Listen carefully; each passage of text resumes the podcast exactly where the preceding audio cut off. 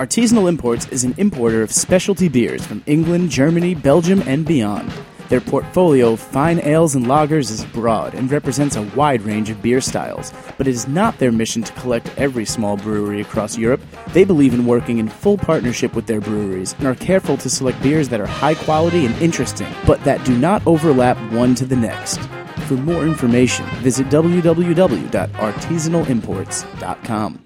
I'm Jessica Harris, and welcome to my welcome table. Gather round this special table. It's scarred with memories, pitted with burn spots from hot skillets, and decorated with moisture rings from frosty glasses of lemonade, beer bottles, bourbon and ginger ale, and untold goblets of red wine. This table will be our flying carpet as we travel around the world. I'll share some of my secret spots. We'll meet new friends and reconnect with old ones. Sometimes, the table will be covered with fine Porthault linen and my mother's bone china, and we'll sup on caviar and champagne. Other times, we'll cover it with yesterday's news and hanker down for a crawfish boil or a lobster supper. Whatever the meal, by the end of our time together, we'll have shared some special friends, sacred spots, and the food, drink, and music that connects them. So come, join me at my welcome table. Hi, my name's Mitzi Pratt, and I'm sitting at the welcome table. I am Patrick Dunn, and I'm sitting at the welcome table. My name is John Barkley, and I'm sitting at the welcome table. My name is Anne McBride, and I'm sitting at the welcome table. I'm Betty Fussell, and I too am sitting at the welcome table.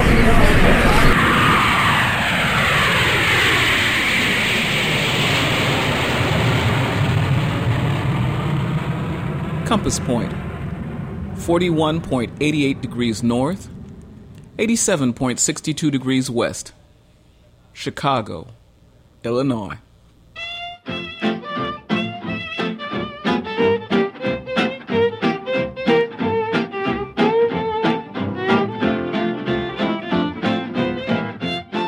I've always been more a Langston Hughes type than a Carl Sandburg person. One who is more at home in the urban enclaves of New York City than anywhere else. The hog butcher to the world ethic of the second city is really not for me. But then, in the 1970s, when I was travel editor for Essence magazine, I made my first trip to the Windy City. Then editor in chief Marcia Gillespie introduced me to her friend Lillian, who drove a big old Cadillac and went under the CB handle of Seville Lil, and we tootled off to see the city. Back then, the south side of Chicago was still the south side in those days, and Lil made sure that I visited a series of blues clubs and night owl joints, including Fluky's, a local club of some fame.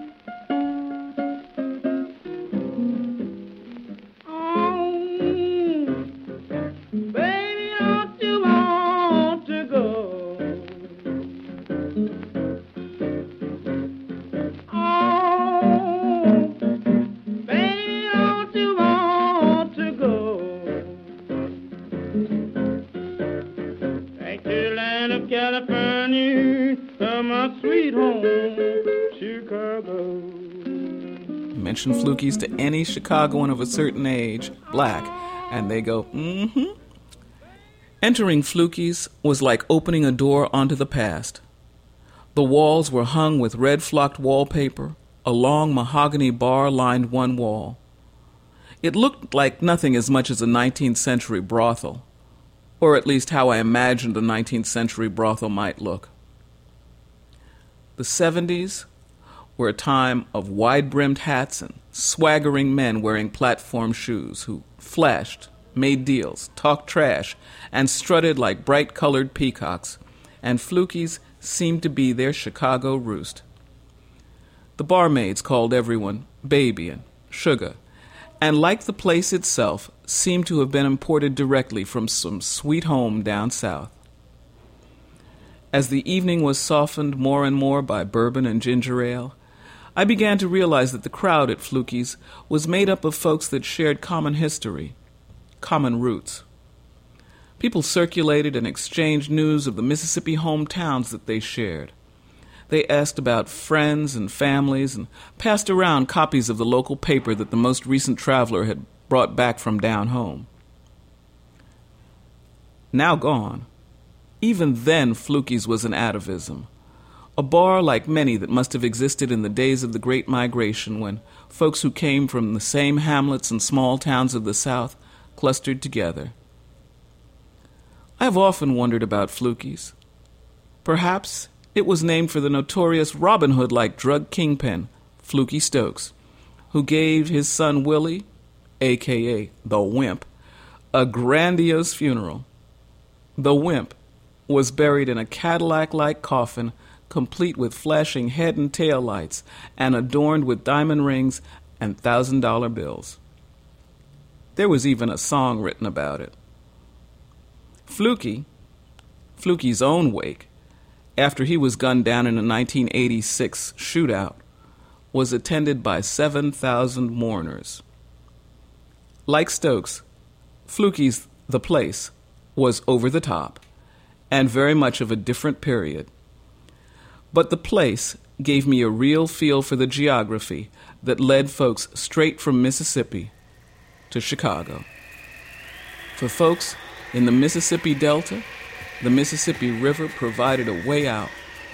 They headed due north Natchez, Vicksburg, Memphis, St. Louis, and on into Illinois and Chicago.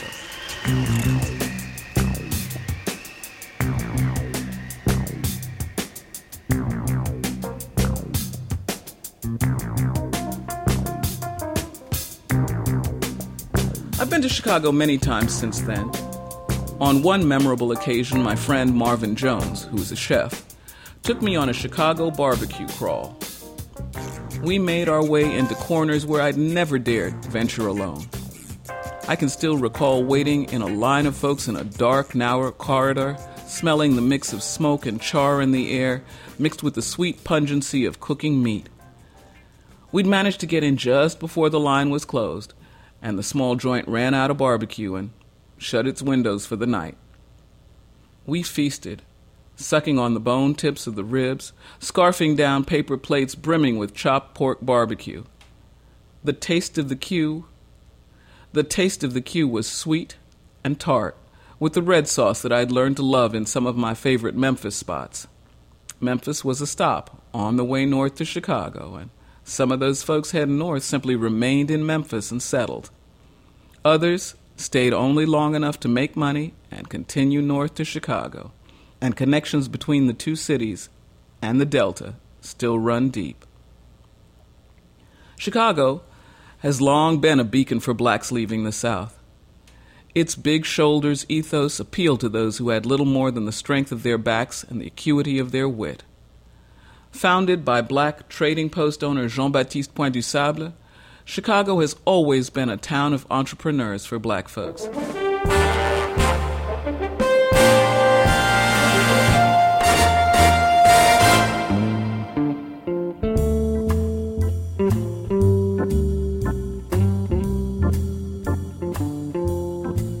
No entrepreneur was more successful than John Johnson, who founded the Johnson Publishing Company there in 1942. A migrant from Arkansas, Johnson's success was the larger than life version of the smaller stories of entrepreneurial success that played out in the first half of the 20th century. The tale of how he began publishing Negro Digest and then Ebony and founded his empire that became the largest black owned publishing firm in the world is the stuff of legend. No visit to Chicago for me is complete without a visit to the offices of Johnson Publishing, where my friend Charlotte Lyons was food editor of Ebony for more than three decades, following in the steps of the very first black food editor, Freda DeKnight. Charlotte's office come test kitchen is a preserved in amber version of everybody's dream kitchen in the 1970s, complete with orange day glow wallpaper and avocado refrigerator and stove. The headquarters of Ebony, when built in 1973, were the pride not only of the Johnson family that had founded the publishing giant, but a testimonial of accomplishment for African Americans all over the country.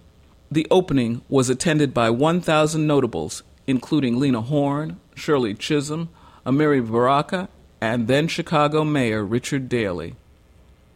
As recently as 2008, I was tickled to note that some church sisters, hats firmly planted on heads and gloves in hand, had made Johnson headquarters a stop on their Chicago trip and just come to visit the building and see where the magazine that had been so much a part of their lives was produced.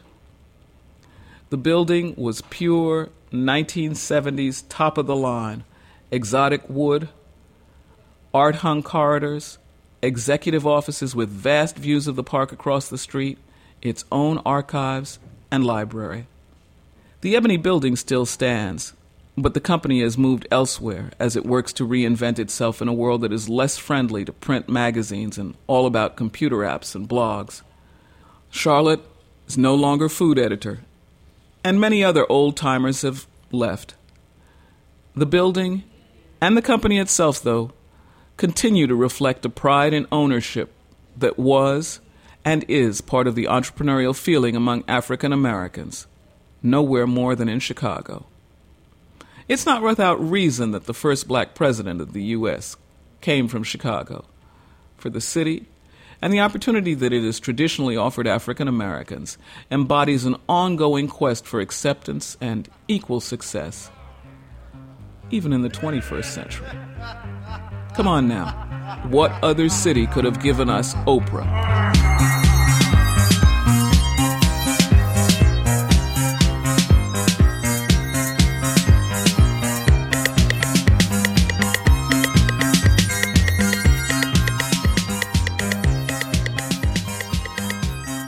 African Americans are only one part of Chicago's story. Often slurred with the sobriquet Second City, Chicago is no second class New York. Rather, it is a vibrant, pulsing hub that looks American in ways that New York looks increasingly European and San Francisco increasingly Asian. What other city could have given us competing newspaper critics, Gene Siskel and Roger Ebert, who taught us about film and helped many of us make the leap from watching movies to viewing film. And on April 4th, 2013, Roger Ebert would give us his final lesson and teach us about amazing grace and the ability to die with dignity. And let's not forget the Second City Theater Company defined comedy for the second half of the 20th century and into the 21st, with graduates like John Belushi, Dan Aykroyd, John Candy, Bill Murray, Shelley Long, Chris Farley, Amy Sedaris, and Tim Robinson. Need I mention the glory days of Michael Jordan and the Bulls? One of the few sports franchises I can name. There are used bookstores aplenty, and on more than one trip I've been grateful to be able to beg mailroom privileges from Ebony, thanks to the buddy Charlotte. While there are many and more than a few notable used bookstores in the city, I think that Powell's bookstore is my favorite. It's quite simply a bibliophile's dream and a place that I have spent more than one afternoon. But I managed to pry myself away because there are also great museums in Chicago. In fact, there are over 40 museums in the city that beckon. The Art Institute houses the third largest art collection in the nation and is noted for its collection of Impressionists. If you get there before September 22, 2013, you can see the show Impressionism, Fashion, and Modernity that originated from a collaboration with the Musée d'Orsay in Paris. If not, you can simply savor the museum's own amazing collection that includes the iconic Sunday on la Grande Jatte by Georges Seurat, Gauguin's Arlésienne, Mistral, and Henri de Toulouse-Lautrec's At the Moulin Rouge, as well as works by Manet, Monet, Van Gogh, Renoir, and the entire crew, including lesser known artists like Caillebotte and Signac. Anyone who saw the Field Museum's chocolate exhibit knows that any of its exhibitions are a must for their ability to instruct across disciplines. Here we Yes, by gum. And yes, by golly. Kukla Fran. Dear old Ollie. Here we are again. Here we are again. Here we are again. Here we are again. Here we are again. Here we are again. Any child watching in the early years of television between 1947 and 1957 remembers the theme from Kukla, Fran, and Ollie. Broadcast from Chicago via the new medium, host Fran Allison interacted with puppets by Burr Tillstrom in a show that prefigured the Muppets with its wit and its bravado. The original puppets are kept in a carefully climate controlled archive at the Chicago Historical Society. On one visit, the year my mother died, I got to see them. It was truly moving. The empty, inanimate puppets took me back to my childhood and connected me with my life in those carefree times. My brief visit with Kukla, Ollie, Beulah Witch, Madame Oglepuss, and the other Kuklapolitan players will always be a personal Chicago high spot. But even there, I didn't linger long in memory lane because I didn't want to skip the Jean Baptiste Point du Sable Museum of African American History. It hosts lectures, workshops, musical performances, and book signings. I'm still trying to get on their list. I've missed Geoffrey and Carmen, a memoir in four movements, an exhibit on Geoffrey Holder and Carmen de Lavallade, but there's always something wonderful happening there.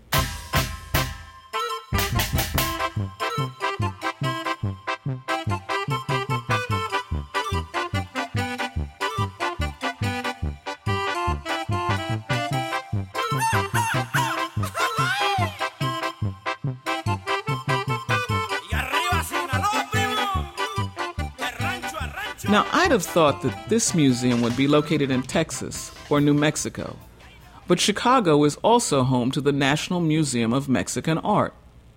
The museum is home to an over 7,500 piece collection of art and artifacts from our neighbor to the south, and is the only Latino museum accredited by the American Alliance of Museums.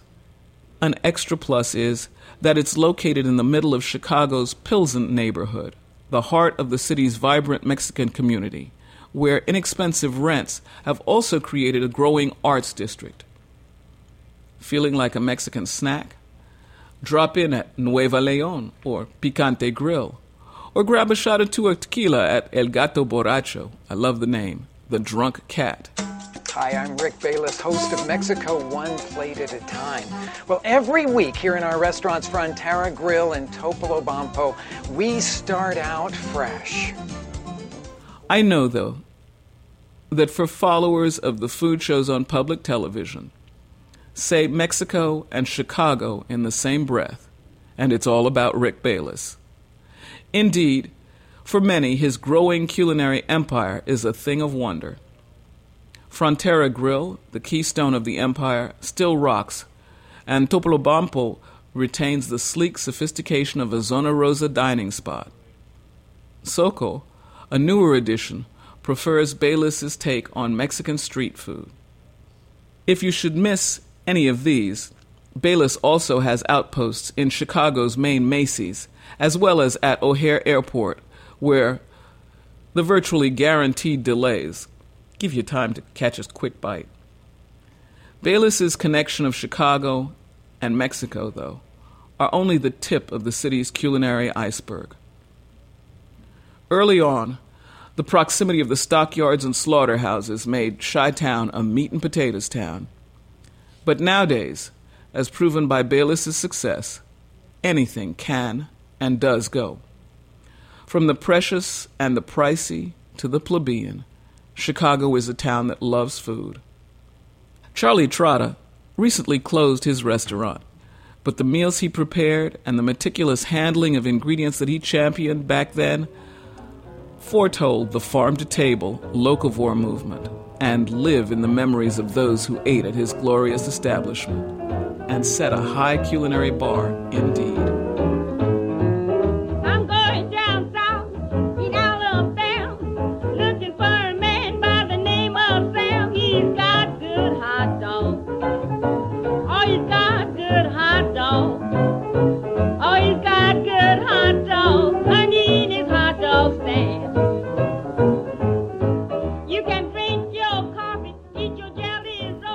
Chicagoans wax rhapsodic about the Chicago hot dog. It's a special thing indeed. An all natural casing, Frank, the natural casing gives the dog its snap, is served on a poppy seed bun, preferably one from S. Rosen's. They're available online for homesick folks or the culinarily adventurous. The dog is steamed and then placed into a steamed roll, and then the fun begins. There's yellow mustard a la French's ballpark, minced onion, often a sweet onion like a Vidalia if you want to cut down on the bite, a touch of neon green sweet relish, some sliced tomatoes, quartered if you please, a kosher dill pickle spear, some of the pickled bird chilies known as sport peppers, and then topped with a pinch of celery salt. A Chicago dog is truly a meal on a bun and addictive to many. I'll have one, but basically I'll still stick to barbecue and try to find a few new spots on each trip. I could talk about Frank Lloyd Wright buildings and the University of Chicago's campus, or the wonders of shopping in Water Tower Place, or the delights of Lake in summer. But I really do know. New York's my home. New Orleans is my heart. But Chicago, well, it's my kind of town. I was born in a city they call the Windy City. Now they call it the Windy City because of the hawk, the almighty hawk boy, and he's mean in the wintertime. But let me tell you what's happening. A lot of things are going down in Chicago now that's really cool. So let me tell you what's happening at the address, baby. This is what's really going on. My kind of town, Chicago is. My kind of town, Chicago is my kind of people too. Talking about people who oh, they smile at you, and every every time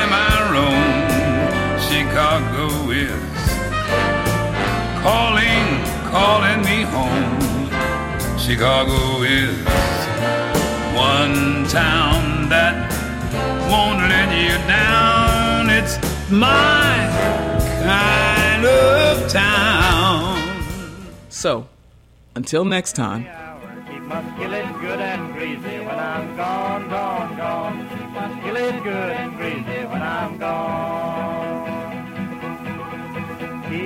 Skillet good and greasy when I'm gone, gone, gone. Keep my skillet good.